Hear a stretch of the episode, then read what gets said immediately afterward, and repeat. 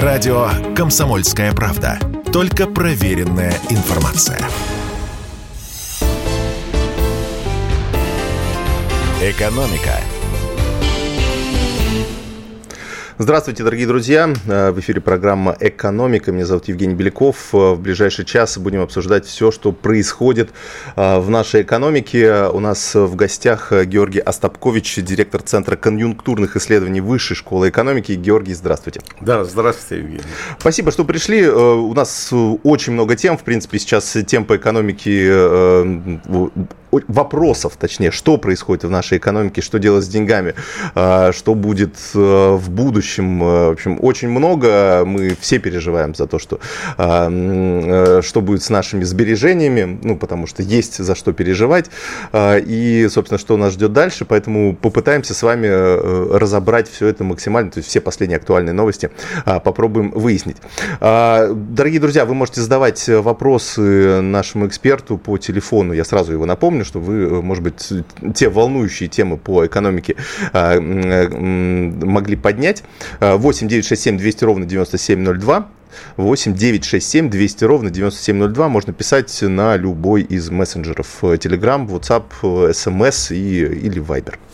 А, Георгий, давайте начнем, наверное, с главной темы, которая сегодня а, на всех экономических лентах. Это понижение ключевой ставки Центробанка а, с 14 до 11 процентов. Это, по сути, такой третий шаг. Вот, э, очень резко ключевую ставку подняли в начале марта или в конце февраля, уже точно не помню. А потом вот достаточно резко ее опустили до 11 процентов. Собственно, что это означает, почему это было сделано и что это означает? Ну, вы знаете, в принципе, оценочно я считаю, что это абсолютно плановый маневр. А, то есть э, Центробанк был готов опустить эту ставку. Более того, а, ведь э, следующее заседание ну, дирекции Центробанка было на, на начало июня, по-моему. 10 июня. 10 да. июня, да. И они его, ну, не то чтобы экстренно, но перенесли на а, сегодня. И Э, позиции совершенно разумные, понимаете. Э, основные факторы, которые повлияли на решение Центробанка, и в том числе на решение госпожи Набиулиной, это то, что инфляция начала резко замедляться. Если у вас идет замедление инфляции, то исходя из экономической теории, как учили отцы-основатели современной экономики, там тот же, я не знаю, Адам Смит, Давид Рикарто, вам нужно регулировать э, это ставкой. И в данном случае снижать ставку, чтобы э, деньги стали дешевые, э, дешевле. И для меня было несколько неожиданно, что они сразу опустили на 300 процентных пунктов или на 3%, э, все-таки консенсус, прогноз был э, где-то на да. 2. Угу. Где-то на 2, чтобы оставить себе еще какой-то люфт, может быть, еще на 1, на 100 процентных пунктов. Но, видимо, там наверняка посчитали, убедились, что э, именно такой шаг нужен. Плюс начала складываться не очень хорошая банковская банковской ситуации. То есть начали расти депозиты, угу. то есть депозитная база начала э, возрастать, люди пошли в сбережения, то что ставки приличные по депозитам. Угу. Ну, собственно, Центробанк этого и добивался, да, чтобы люди да, как раз защ... Э, ну, сохранили ну, правда, деньги. Это, это не те 20, которые были там в начале этого процесса. И начала падать кредитная активность.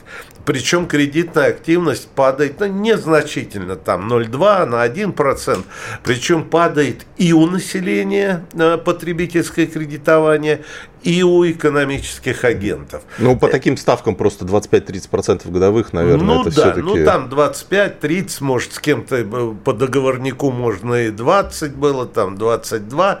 Все зависит ведь от залога и от uh-huh. того, кто тебя рекомендовал в банк и кто uh-huh. тебя привел. Вот. Но в любом случае это не очень хороший процесс. Падение резкое замедление инфляции, а сейчас последняя неделя даже дала такие дефляционные мотивы. Ну, там такой мизер-мизер, конечно, мизер, да. Ми, но... Мизер-мизер. Хотя так вот... Эм, Две сотых процента. Честно да, говоря, снижение. я бы по недельной инфляции вообще никаких замеров бы не делал. Потому что все-таки Росстат в недельной инфляции считает где-то 120-130 товаров и услуг. Давайте смотреть, если мы хотим анализировать инфляцию и темпы роста или падения, все-таки помесячный анализ. Потому что там 550-560 товаров. Это более компетентный учет и больше магазинов, больше регионов. А помесячная инф... понедельная инфляция иногда дает такие выбросы, что начинаешь думать, что же такое произошло с мылом. Вдруг мыло там за неделю подорожало, там, я не знаю, на 10-20%. Потом с недели проходит, и оно гладко ложится в свой, э, в свой тренд. То есть вот эти вот все мотивы э, позволили Центробанку э, опустить ставку. Я считаю, что это позитивный, ага. да. Что, это, что будет сейчас, э, ну, соответственно, с депозитными ставками, с кредитными ставками, как они будут себя вести? Автоматом, по идее, все автоматом должно примерно в таких же масштабах понижаться. То есть депозиты, если у вас, конечно, договор не составлен до конца года в одной ставке, ну, бывали такие случаи, то вам банки опустят сейчас на те же 3%. Э, ну вот, например, ВТБ уже объявил, что с 30 мая ипотечная ставка э, будет опущена на 3, э, на, на 3%, на 3 процентных пункта. То есть, по идее, все должно быть... Если это конкурентная среда. Если вы в мегаполисе, у вас масса банков, которые борются, конкурируют между собой. если вы в каком-то регионе, в котором один-два банка, но они могут вообще не обращать на ставку ЦБ и оставлять свои 25 и сказать, не хочешь, так я вынужден там э, 20, э, кредит. 25 по кредитам и 4 по, по депозитам. Ну да, да, да, да, понимаете, такую маржу установить. Ну, в общем, Э, я считаю, что тут такого особого информационного э, поля нет. Это все было закономерно, все было просчитано. И, в общем-то, и в риторике, и самой Набиулина это было ясно, что единственное, еще раз повторю, что не на 2, а на 3 э, процентных пункта спустилась. Ну, давайте уточним, что да, вот эти понижения депозитов, ставок по депозитам и кредитам, оно в основном для новых договоров, ну, то есть не для старых, по которой ну, я говорю про депозиты физических лиц и, и про кредиты Вы знаете, физических да, лиц в основном. я с вами согласен, что это фактически для новых договоров, но в принципе иногда давали такие договора, что э, имеют право э, варьировать ставку. Это редкий договор, но, но теоретически такие договора были, что можно было спускать по мере движения, движения ключевой. Ну да, да, есть так. Ну, накопительные счета, например, они, ну, да, они очень да, э, живо да, реагируют да, на это, на снижение ставки. Ну, в общем, э, э, я вот для себя понял такую вещь, активно следил за тем, что происходило после каждого заседания по ключевой ставке, после каждого снижения. Банки немного запаздывают со снижением депозитных ставок, то есть им, видимо, требуется время для того, чтобы поменять свои депозитные вот эти, принять свои депозитные решения, как конкретно, да, они снизят те или иные предложения. Поэтому, грубо говоря, сегодня это произошло, и, в принципе, сегодня до конца дня, или, может быть, даже завтра еще можно будет положить деньги под вклад по э, той ставке, которая была до Маловероятное событие, но теоретически возможно. Я, то есть я проверял надо... в мобильном приложении, да? то есть до банка специально зашел, надо, еще надо, можно надо сделать. поймать, конечно, это да. событие. Конечно, банки не реагируют в течение дня или даже в течение недели. Ну, реакция, реакция будет и будет примерно в тех же, э, в тех же объемах. Но должен сказать, вот так вот прямо э, с высокой корреляцией банки не привязаны к ключевой ставке. Такого не бывает. Сегодня ты на 2,75 Центробанк опустил, через неделю все на 2,75 банки опустили тоже. Все-таки банки из, работают исходя из своей рентабельности, из своих финансовых возможностей. Может быть, сейчас какой-нибудь банк скажет, если я опущу на 3% ставку, я через 3 дня обанкрочусь. То есть, ну, по-разному, по-разному. Ну, сейчас э, достаточно, да, большое, большое конкурентное поле в банках, конечно. Да. Сейчас как раз заканчиваются в конце июня, в начале июня заканчиваются вот эти самые, так сказать, выгодные вклады, которые были сделаны по 20-23% годовых, и сейчас, получается, люди будут смотреть, что им с этими деньгами делать. То есть, либо переводить в какие-то другие банки, где предлагают больше денег, либо начинать эти деньги тратить, либо, не знаю, переводить во что-то другое, да, в какие-то другие активы финансовые. Ну да. Вот, собственно, да. что с этими деньгами сейчас лучше делать? Вот, в принципе, вот, вот ваш взгляд. Вы знаете, это зависит от человека, зависит от массы денег, смотря сколько, чего, э, какой суммой ты обладаешь. И если ты обладаешь страховой суммой, по-моему, сейчас миллион четыреста да, да, да, не пока, менялось, но да. вроде там уже подошли к вопросу о двух и даже больше. А то, наверное, нужно просто искать выгодный банк с высокой ставкой, класть туда. А, на фондовый рынок, на акции, на банды, вот не знаю, но, может, я не ортодоксальную мысль, но я, например, побаиваюсь. Все-таки что что может произойти вот в этой ситуации, в сегодняшней, санкционной, то есть, ну, ну вы же видели, что у нас в феврале чуть ли уже не похоронили фондовую биржу, сказали, угу. что все, когда там ноль, за ноль, за один доллар продавали чуть ли не самые... Ну, да, это там, на их бирже. Ну, на их и на нашей на бирже а все, все рухнуло, понимаете, не дай бог как... Каждый человек действует, я, например, действую совершенно по другому принципу, понимаете? Тут э, каждый, я по-другому ну, вклад, ну, да. вкладываю деньги в другие активы. Мы каждый, да, несем ответственность да. Э, за, за свои финансы, да, поэтому здесь решение принимать нам самостоятельно. Ну, давайте вернемся через э, пару минут. У нас в гостях директор Центра конъюнктурных исследований Высшей школы экономики Георгий Остапкович.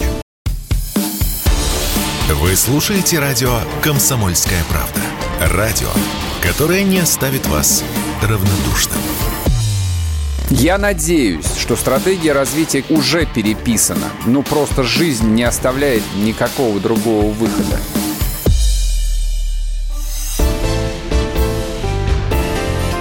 Экономика Продолжаем наш эфир, дорогие друзья. Евгений Беляков, Георгий Остапкович, директор Центра конъюнктурных исследований Высшей школы экономики. А, разговариваем про актуальные новости экономики. Можете задать свои вопросы мне или нашему эксперту 8 967 200 ровно 9702, 8 967 200 ровно 9702 в любом из мессенджеров, Viber, WhatsApp, э, э, Telegram или даже SMS.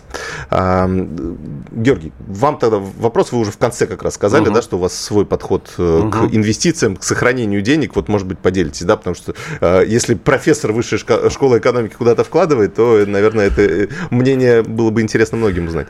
Вы знаете, ну, это очень специфически, может быть, большинство это не подойдет, но я не знаю, может, наоборот, подойдет. Но это все зависит от того, в короткую вы играете или в длинную. Я играю в длинную. Угу. И я давно э, вкладываю, э, как, ну, почему парадоксально? Как нормально, я вкладываю в детей и внуков, то есть в их ага. здравоохранение, в их знания, и угу. уже начинаю получать дивиденды, они начинают получать хорошее образование, они начинают работать на высокооплачиваемой работе, ну и, конечно, своего отца и деда, как говорится, не забывать. Это, вот я так прикидывал, это гораздо больше дивидендов, если бы я вкладывал даже а на депозит. Вот, вот как вы их вкладываете? То есть вы их решаете, значит, значит, окей, он пойдет не в обычную школу, а в частную, да, я найму ну, репетитора. Знаете, вот, или как? Так решить-то невозможно, ага. но а, содействовать возможность, то есть, если, как правило, такие, ну, крутоватые школы, крутые, они всегда требуют финансовых средств, поэтому вот э, пытался финансировать все эти дела, то есть, угу. получали соответствующее образование, в том числе и языковое, хотя делали все в России это происходило, и в частности в Москве. Потом э, устраивались на хорошую работу тоже и здоровье. Главное здоровье. Если человек здоров, он всегда производительный, он всегда компетентен, он всегда знающий, и он сам заработает деньги. На кого учиться, чтобы эти инвестиции отбить?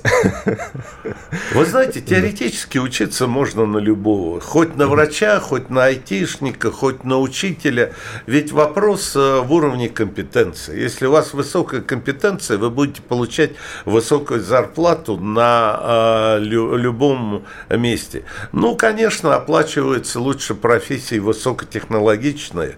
Понимаете, там, где высокие технологии, где действительно нужно, нужны знания. Ну, а так э, учиться на всех можно учиться, главное э, выйти э, в первый эшелон, так сказать, не в пелетоне крутиться или в арьергарде, а именно идти в лидерах, и, и это вам оплатит все эти профессии. Я, кстати, да, когда обсуждаем ну, с кем-то, может быть, с друзьями, может, с экспертами вот эту тему инвестиций в детей, она выглядит немножко, ну, когда вот об этом говорится, да, она выглядит немножко такой циничной, да, что вроде как, смотри, ну, я тебя выучу, а потом потом ты мне там потом, в общем, вернешь должок. Нет, они сами сообразили. Я ничего им не говорил, что вот под под 20% тебе дают обучение, обучение.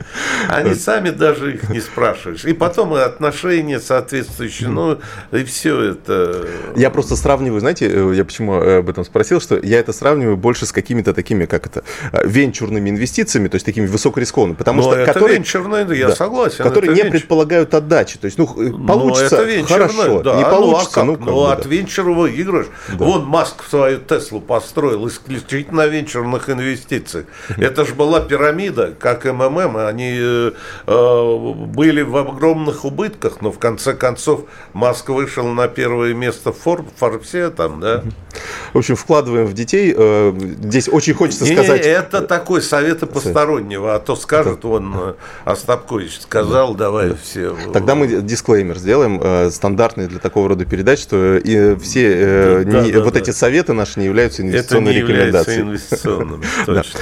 А, про следующую инвестицию, такую более, а, наверное, а, понятную, да, э, многим из нас, э, доллар, да, да, сейчас, вот сегодня, точнее, последние два дня, я бы так сказал, у нас э, доллар опять пошел вверх, то есть мы долго смотрели, как рубль укрепляется, он достиг 56 рублей за доллар, и, в общем, там уже были прогнозы, я видел, и 50, и даже 30 рублей некоторые аналитики писали, ну, в общем, как всегда так бывает. Сейчас уже я смотрю на бирже 64 рубля за доллар, на 8% сегодня он вырос, вот что происходит? Ну, вы знаете, каких-то фундаментальных космических выводов я бы не делал на, на сегодняшней динамике доллара. Как он там падал, как он сегодня начал расти. Все-таки, к сожалению, Центробанк э, утратил свое преимущество, которое он в 2014 году э, э, создал, э, плавающий доллар. То есть доллар сейчас частично ушел с рынка. То есть он, у него не рыночный механизм. Он частично стал регулировать регулируемый. Регулируемый самим Центробанком. Ну, рубль в смысле, да. Э, ну, да, в смысле да, рубль, да, да, да, да естественно. Ага. Ну, под рубль и подстраивается, естественно, ага. извините.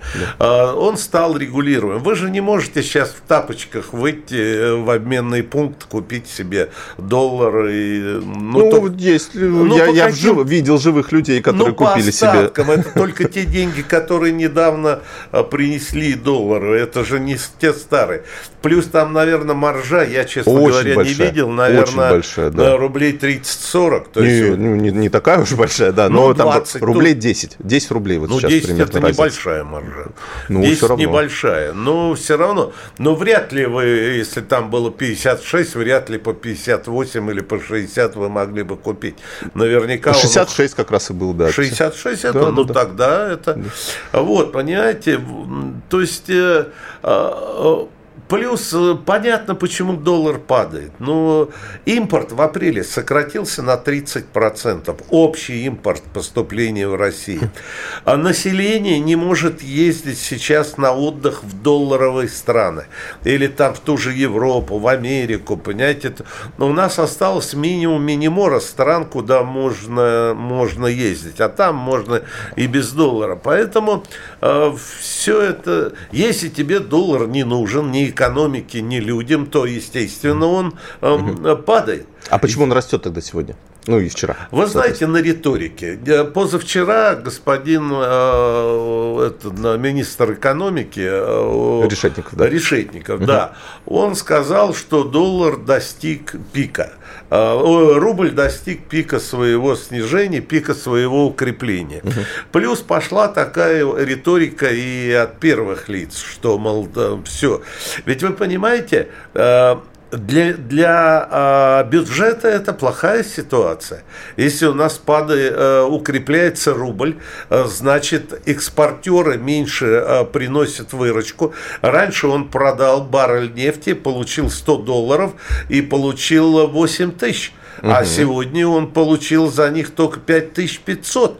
Значит, он и в бюджет меньше отдал, и налогов меньше отдал. А доллар, э, бюджет балансируется при цене 72 э, доллара. Э, рубля за доллар, 72 да. рубля за э, доллар. То есть для бюджета это не самая удачная ситуация. Плюс наши экспортеры э, теряют в конкуренции, потому что там каких, у каких-то турок с лирами будет более конкурентный по цене продукт. Ну, э, в общем, я считаю, что, опять же, это мое чисто оценочное мнение, наверняка не согласятся, э, иде, не идеальный, а хороший вариант по доллару был бы 75-80 э, рублей. Это бы устроило и бюджет, и, э, и население.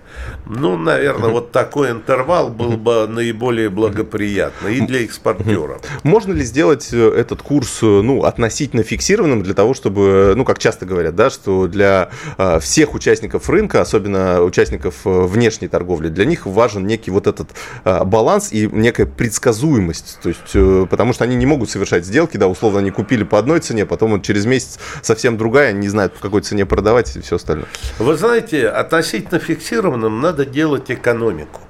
А доллар я не сторонник, чтобы валюты были бы э, фиксированы. У нас до 2014 года был фиксированный, э, фиксированный рубль, фиксированный доллар. Все-таки давайте посмотрим на экономически развитые страны. Там э, мало кто, да никто практически, ну Китай, да, Центробанк. Китая регулирует доллар, поэтому неизвестно, что от них ждать. Они в любой момент могут какой-нибудь кунштюк отбросить и и все разлетится. Они специально ослабляют юань свой, да, чтобы Конечно, получается ослабляют юань, выигрывают на конкуренции товаров. А, но не, не самая удачная ситуация. Ну, кстати, несмотря на это, вот я смотрел статистику, э, когда у нас доллар, соответственно, активно шел вверх, э, что вот за последние 10 лет юань даже по отношению, несмотря на вот эту политику ослабления, mm-hmm. да, э, юаня, он все равно на 8% обошел доллар. То есть, э... Ну, он очень бывает там волатильность. Когда надо что-то, они опускают, не надо, они его поднимают. Но угу. по средневзвешенному он э, обошел доллар. Но вы понимаете, ФРС вот у нас всегда считает, надо бороться с долларом, надо там убирать доллар из расчета. Главная задача ФРС не держать доллар там в мировом пространстве. А ФРС совершенно не интересует интересует, какое э, э, соотношение доллара и рубля э, угу. в России, какое угу. соотношение в республике Кирибати. А, ну, что, логично, да. Да. У них главная задача обеспечить э, Соединенные Штаты Америки, чтобы у них было все в, в Америке. А так они, они же падают, они к евро падали, сколько доходил чуть ли там до 1,2. Ну, об этом да. поговорим да. буквально через несколько минут. Георгий Стопкович у нас в гостях. Чтобы получать еще больше информации и эксклюзивных материалов, присоединяйтесь к радио «Комсомольская правда» в соцсетях. В отечественных социальных сетях. Смотрите новые выпуски на Рутьюбе, читайте телеграм-канал, добавляйтесь в друзья ВКонтакте, подписывайтесь, смотрите и слушайте. Радио «Комсомольская правда». Самая оперативная и проверенная информация в эфире и соцсетях. Экономика.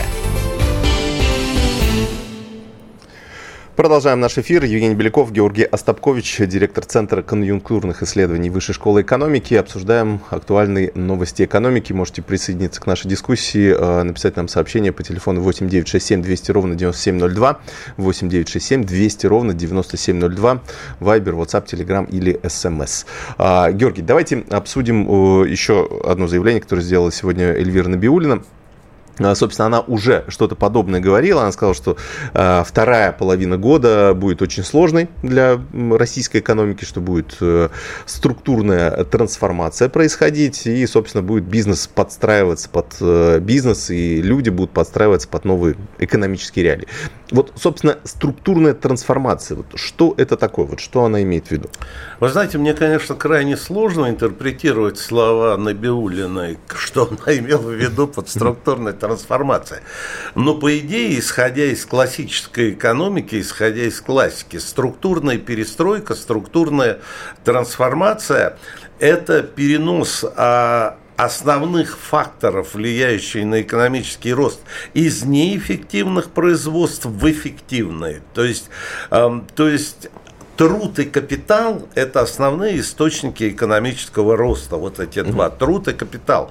А, переходит из неэффективных отраслей в эффективные или создаются какие-то новые, более эффективные отрасли. Ну, вот мы, например, давно говорим, что нужно нам с иглы, с, этой, с нефтегаза, нужно... Ведь как начинал Китай? А, вот делал свой этот рывок, он делал не на айфонах, которые сейчас там Шэньчжэнь делает, а он начал с игрушек, с мебели, с обуви, с одежды, накопил первичный капитал и начал переходить постепенно на более технологичные. То есть у нас сейчас стоит проблема, может быть, даже а, частичного, частичной смены парадигмы экономической. У нас все-таки сейчас экономика ориентирована больше на спрос на сырьевые товары и, в частности, на углеводородное сырье. У нас в структуре экспорта почти 80% занимают сырьевые товары. Нефть, газ, уголь, первичная химия, металлы, лес, э, э, понимаете, это больше 80%. А надо, чтобы э, усилить долю так называемых предложений товаров с высокой добавленной стоимостью, с высокой степенью передела. Да даже те же игрушки, они будут всегда нужны. И вы всегда экспортируете игрушки, продовольствие, обувь, как китайцы. Понимаете, конечно, вооружение это дело хорошее, серьезное, технологичное, но не дай бог э, везде война закончится. Что вы будете с этим вооружением? Не дай бог завтра какие-нибудь там профессора из Бельгии, из Люксембурга сделают замену углеводородом там из какой-нибудь квашеной капусты. И что мы будем с этим э, своим нефтью и газом делать? То есть нужно выходить на более другие. Наверное, она понимает. Плюс э, э, Набиулина прекрасно понимает сегодняшний фрагмент в экономике. То есть вот эти вот западные санкции, фактически западные страны отрезают нас от международной торговли. А международная торговля – это один из главных факторов экономического роста. То есть нам нужно активно входить или... Нет, нужно делать и то, и другое. В импортозамещение раз и пересматривать логистику поставок с э, запада э, на восток. Причем, я бы сказал, не только на Китай, но и на азиатских тигров, на Сингапур, на Южную Корею, и еще неизвестно, где будет нам э, большая помощь. Вот. Ну, наверное, вот это она имела в виду под трансформацией. То есть, ну, для того, чтобы запустить этот процесс, в принципе, вот есть вот этот институт экономики роста имени Столыпина, да, у них вот есть даже целая программа про экономика простых вещей называется. То есть, вот чтобы вот наладить производство вот этих, в принципе, относительно низкотехнологичной продукции для того, чтобы насытить и собственный рынок, и там в будущем, может быть, и выходить на экспорт. его на экспорт, да. да. Не знаю, я не видел этой программы, но, наверное, логик... Как это сделать? Вот, вот, как стимулировать? Это же надо, это же государственное это предприятие, Слушайте, не станешь же ставить, это, правильно? опять же, очень сложный вопрос. Мы вот импортозамещением занимаемся с 2012 года. Впервые была программа. А в 2014 году после крымских событий мы даже усилили этот фрагмент, э, дали больше финансирования. Сейчас у нас тоже везде э, чуть ли не первый информационный повод – это импортозамещение. Но поймите, это очень дорогостоящий и очень длительный процесс. И во-вторых, ни в одной экономически развитой стране не делают на 100% свои, эм, э, свою продукцию. Обязательно, вот какой-то iPhone, который большинство имеет наших э, людей, 15 стран делают iPhone. На нем написано э, дизайн Калифорнии, то есть технология, угу. сделана в Китае. Но все равно какие-то панели, какие-то антенны, какую-то краску гоняет, э, сложные вещи делает. Кстати, у Китая очень низкая добавленная стоимость в производстве этого айфона. Угу. А у Японии, у Южной Кореи гораздо выше. Э, они, Китай это лего, они собирают собирают то, что к ним приходит, из Японии, из Венгрии приходит какая-то краска, то есть, понимаете, ну, они вот это дело собирают. Мы ушли от да. Э, темы. Я, я, я к тому, что да, я э, почему еще тоже задал этот вопрос. То есть э, понятно, что импорта заместить вообще все это, это очень сложно, дорого это и так нужно. далее. На чем сосредоточиться? Вы знаете, во-первых, у нас э, есть строго национальная безопасность, э, продовольственная безопасность, экономическая безопасность. Национальная безопасность – это оборонка. Значит, ну, здесь там, мы импортозаместились нужно, нормально, да? Ну, не, не, ну, сейчас не будем по, по этому поводу. Там стопроцентного импортозамещения тоже нет. А, а, продовольственная безопасность, чтобы основные продукты питания хотя бы на 85, ну, на 85% были локализованы в стране. У нас э, такая несколько парадоксальная ситуация наблюдает. Например, мясо птицы, оно локализовано в стране, выпускаем мы, но э, кроссы кур приходят из Голландии, э, там э, даже осеменение бычков при, приходит совершенно из других стран, стран. Семенной материал, вроде картошка наша, тамбовская картошка, но Нидерланды, 90% э, семян картофеля Нидерланды. Да, да, да, я читал, да, а дальше, с ума сойти, да. Пошли. Свекла вот даже сахарная. Ну вот тамбовская картошка. Поливальные машины импорт, уборочная техника импорт, а, часть удобрения импорт, упаковочный материал импорт. Что остается от тамбовской картошки? Солнце, воздух, руки крестьян. Э, и, ну, то есть, э, понимаете, вот наиболее уязвимые, которые обеспечивают самообеспеченность, извините за угу. нужно локализовать где-то на 80, на 90. Но еще раз повторяю, ни одна страна не делает сама что-то, какой-то сложный продукт. Вот самый крупный промышленный объект в мире, адройный коллайдер, который под Женевой, они там протоны с ионами гоняют, угу. все хотят выяснить, выяснить, как Земля... Зачем а, только непонятно, да. Да, образовалась. Мало Зачем? кто понимает. Ну, ладно, ребята развлекаются, деньги им выдали, гранты, ну пускай. Вот, более ста стран создавали адронный коллайдер. Если брать науку, там, а, исследования, стройку, а это самый большой в мире промышленный объект, он 26 или 30 километров. То есть, э, наоборот, цепочки добавленной стоимости сейчас все создают. Не, ну, нужно с точки зрения самоопределения, конечно, локализовать основ... На чем сосредоточиться, если брать промышленность? Первое – это станкостроение. Угу. У нас э, слабая локализация. То есть, а, как раз создавать средства производства, как вот в старой терминологии. производства, да. да. А, чтобы э, это производство дальше создавало капитал. Второе – электроника, особенно микроэлектроника. Мы не можем утюг сделать без чипов. Если у нас нет тайваньских чипов, то вот, ну, мы будем гладить утюгом вот чугунным, понимаете? Угу. И третье я бы назвал, в принципе, нужно везде походить, но транспортное машиностроение. Но вот э, сейчас ушел э, э, как э, немцы, Сапсан, Siemens, Siemens ушел. Да. Это что, медицинское оборудование? Это Сапсан, как сейчас это все будет развиваться?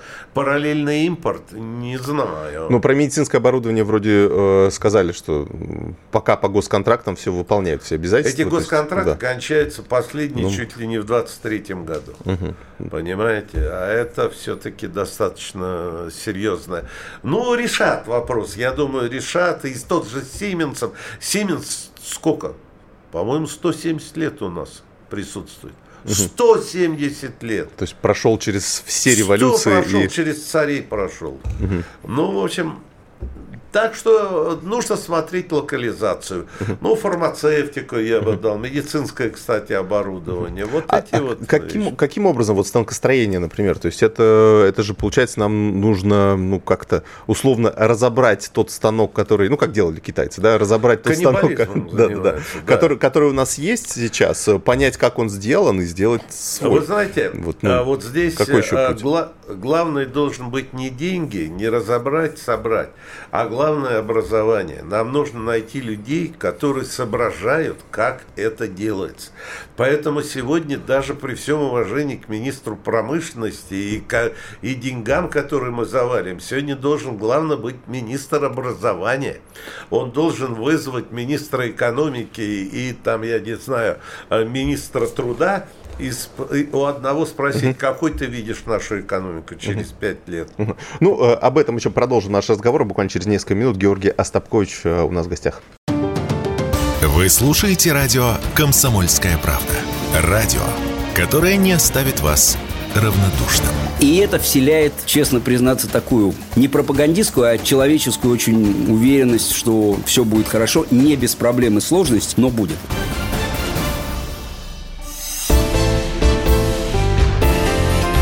Экономика. Продолжаем наш эфир. Евгений Беляков, Георгий Остапкович, директор Центра конъюнктурных исследований Высшей школы экономики. Обсуждаем актуальные новости экономики. Вот, кстати, самая актуальная новость – 65 рублей уже за доллар. То есть э, рост почти на 10% всего за один день. Конечно, очень резкие колебания. Ну, то есть э, рай для спекулянтов, наверное, которые потирают сейчас ручки. Сначала вниз играли, теперь вверх играют. В общем, Э, будем следить, будем следить. Будем наблюдать. Да, да, да. да. Э, можно даже купить, наверное, чуть-чуть долларов, да, чтобы наблюдать с большим интересом, да, как, как говорят, ведь, э, если хочешь смотреть какое-то спортивное мероприятие и, больше на эту тему переживать с большими эмоциями, купи, как сделай какую-нибудь ставку. Вот, ни, ничего не рекомендую, просто, просто это сам, просто мысли вслух, что называется.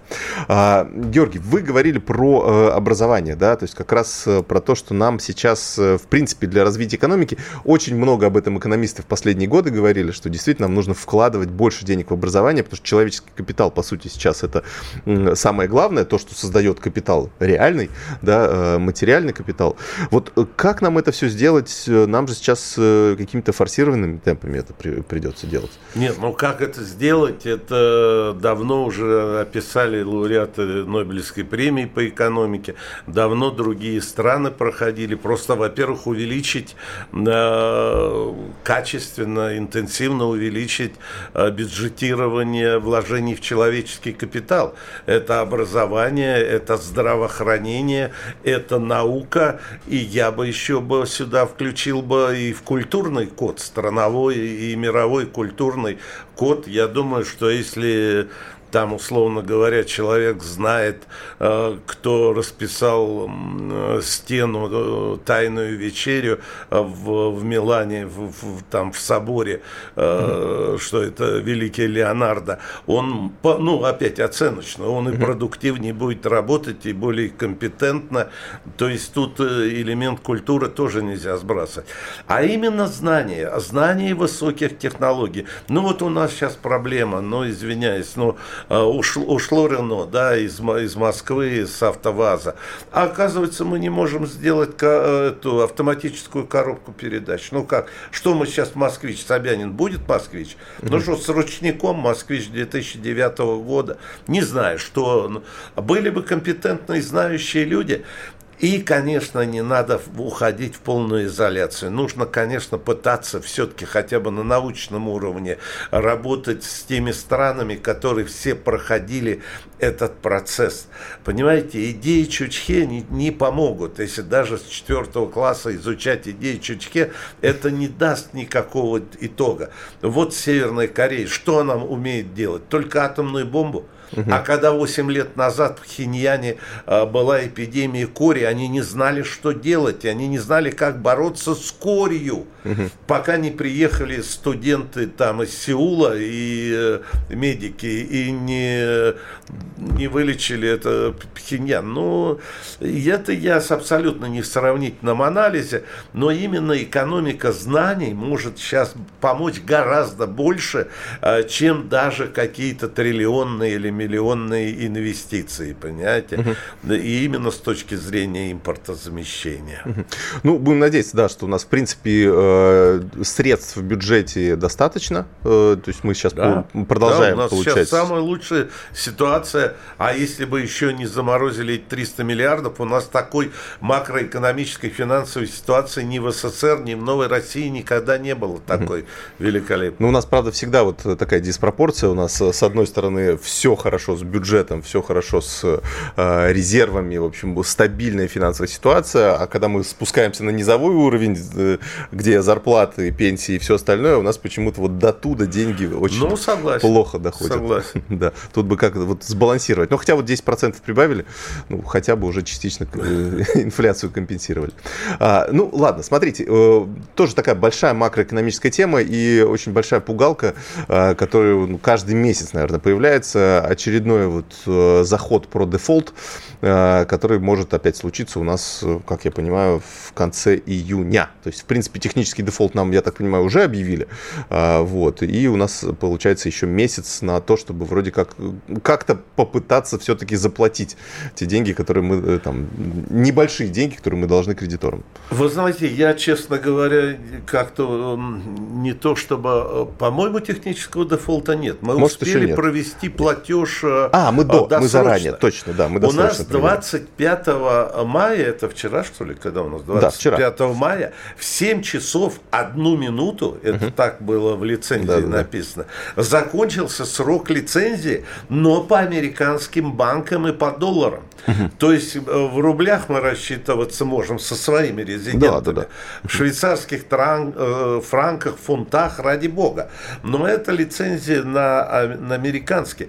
И, в общем-то, складывается абсолютно парадоксальная ситуация. То есть страна имеет деньги, имеет возможности, но не может оплатить этот счет из-за отсутствия вот именно вот этого переводного процесса. Вы понимаете? Я понимаю, в 1998 году, когда у нас был дефолт, но мы объявили дефолт, мы не могли ничего заплатить, у нас не было денег.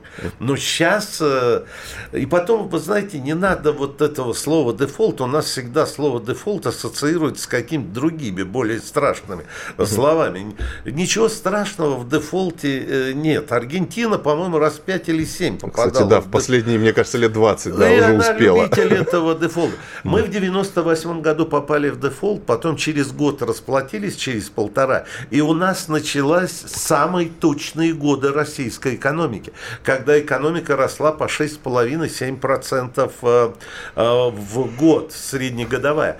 Я думаю, решат вопрос. Но, понимаете, мне кажется, что это вот какая-то перекидка вот э, риториками. Вы нам э, газ по рублям, да, а мы вам, значит, э, долг э, по...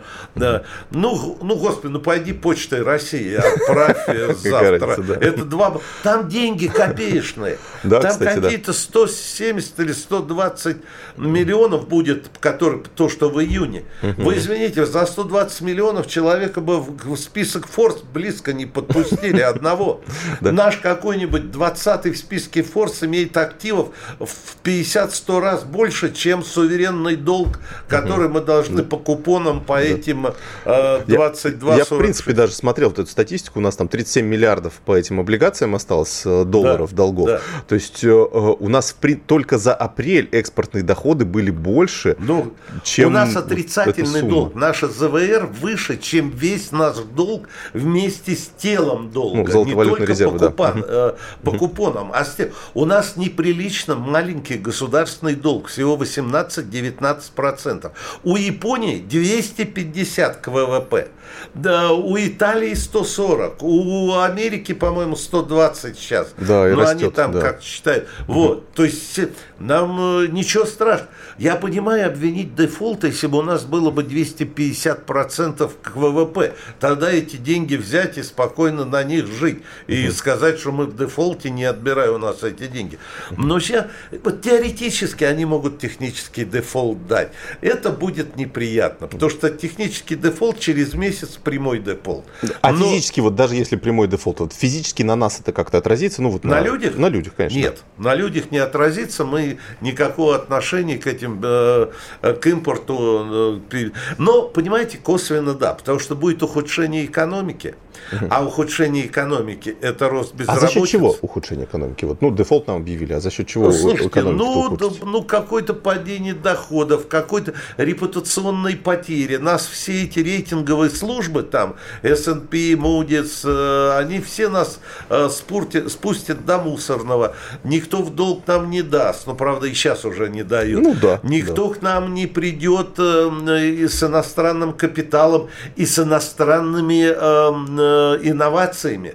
Не- нам нужно сейчас иностранцы даже не из-за денег, а именно из-за знаний, из-за э, современного менеджмента. Вот э, для чего нам сейчас нужно. Мне кажется, решат этот вопрос где-нибудь на финишной прямой разберутся. Ну, а в крайнем случае Почта России. На дилижансах же они возили в свое время все эти деньги, и ничего, доезжало. Ну да, получается же, это они заинтересованы в том, чтобы мы вернули им их же долги. То есть это есть определенные кредиторы, Ну, которые конечно. дали нам эти деньги, и Конечно, все-таки они, они на хотят вернуть. государственном уровне лежа- лишают своей компании Да. э, процентов. То есть э, им там завтра избираться, а эти скажут, ребята, слушайте, вы, э, что вы делали-то? Вы решили меня там, я не знаю, э, 20 тысяч, там, до 100 миллионов долларов. Ну так, так, разберутся, уверен, э, разберутся. Ну вот, в принципе, Силуанов уже заявил э, вот, об отсутствии влияния технического дефолта. э, вот, и, собственно, пообещал, что Россия предложит инструмент, чтобы все держатели долга получили свои выплаты. То есть какой-то, общем, Вот, мех- я же говорю, Почта да. России. Ну, это я шучу, конечно. Но найдут, но найдут. Но не те деньги, это копеечные деньги. Не, вообще разговор ни о чем, понимаете? Это просто перекидывается риторикой. Вот я тебе так, а ты мне так, ты мне все. Ну, разберутся. Ну, в общем, да, санкционная риторика у нас э, продолжается. Каждый день э, приносит все новые актуальные новости, которые, э, в общем, с одной стороны пугающие, и потом, когда начинаешь разбираться, то оказывается, что, в принципе, не так уж все и страшно, Ну как, да. э, как это описывается э, в особо э, любящих алармизм изданиях. Вот. Мы к, таки, к таковым не относимся, поэтому мы так с позиции здравого смысла пытаемся все разбирать. Георгий, спасибо вам большое. Э, Я вам напомню, спасибо. что у нас в гостях был Георгий Остапкович, директор Центра конъюнктурных исследований Высшей школы экономики. Слушайте нас по четвергам, будем разб- разбирать все актуальные новости с позиции здравого смысла. Меня зовут Евгений Беляков. Оставайтесь с нами. «Экономика»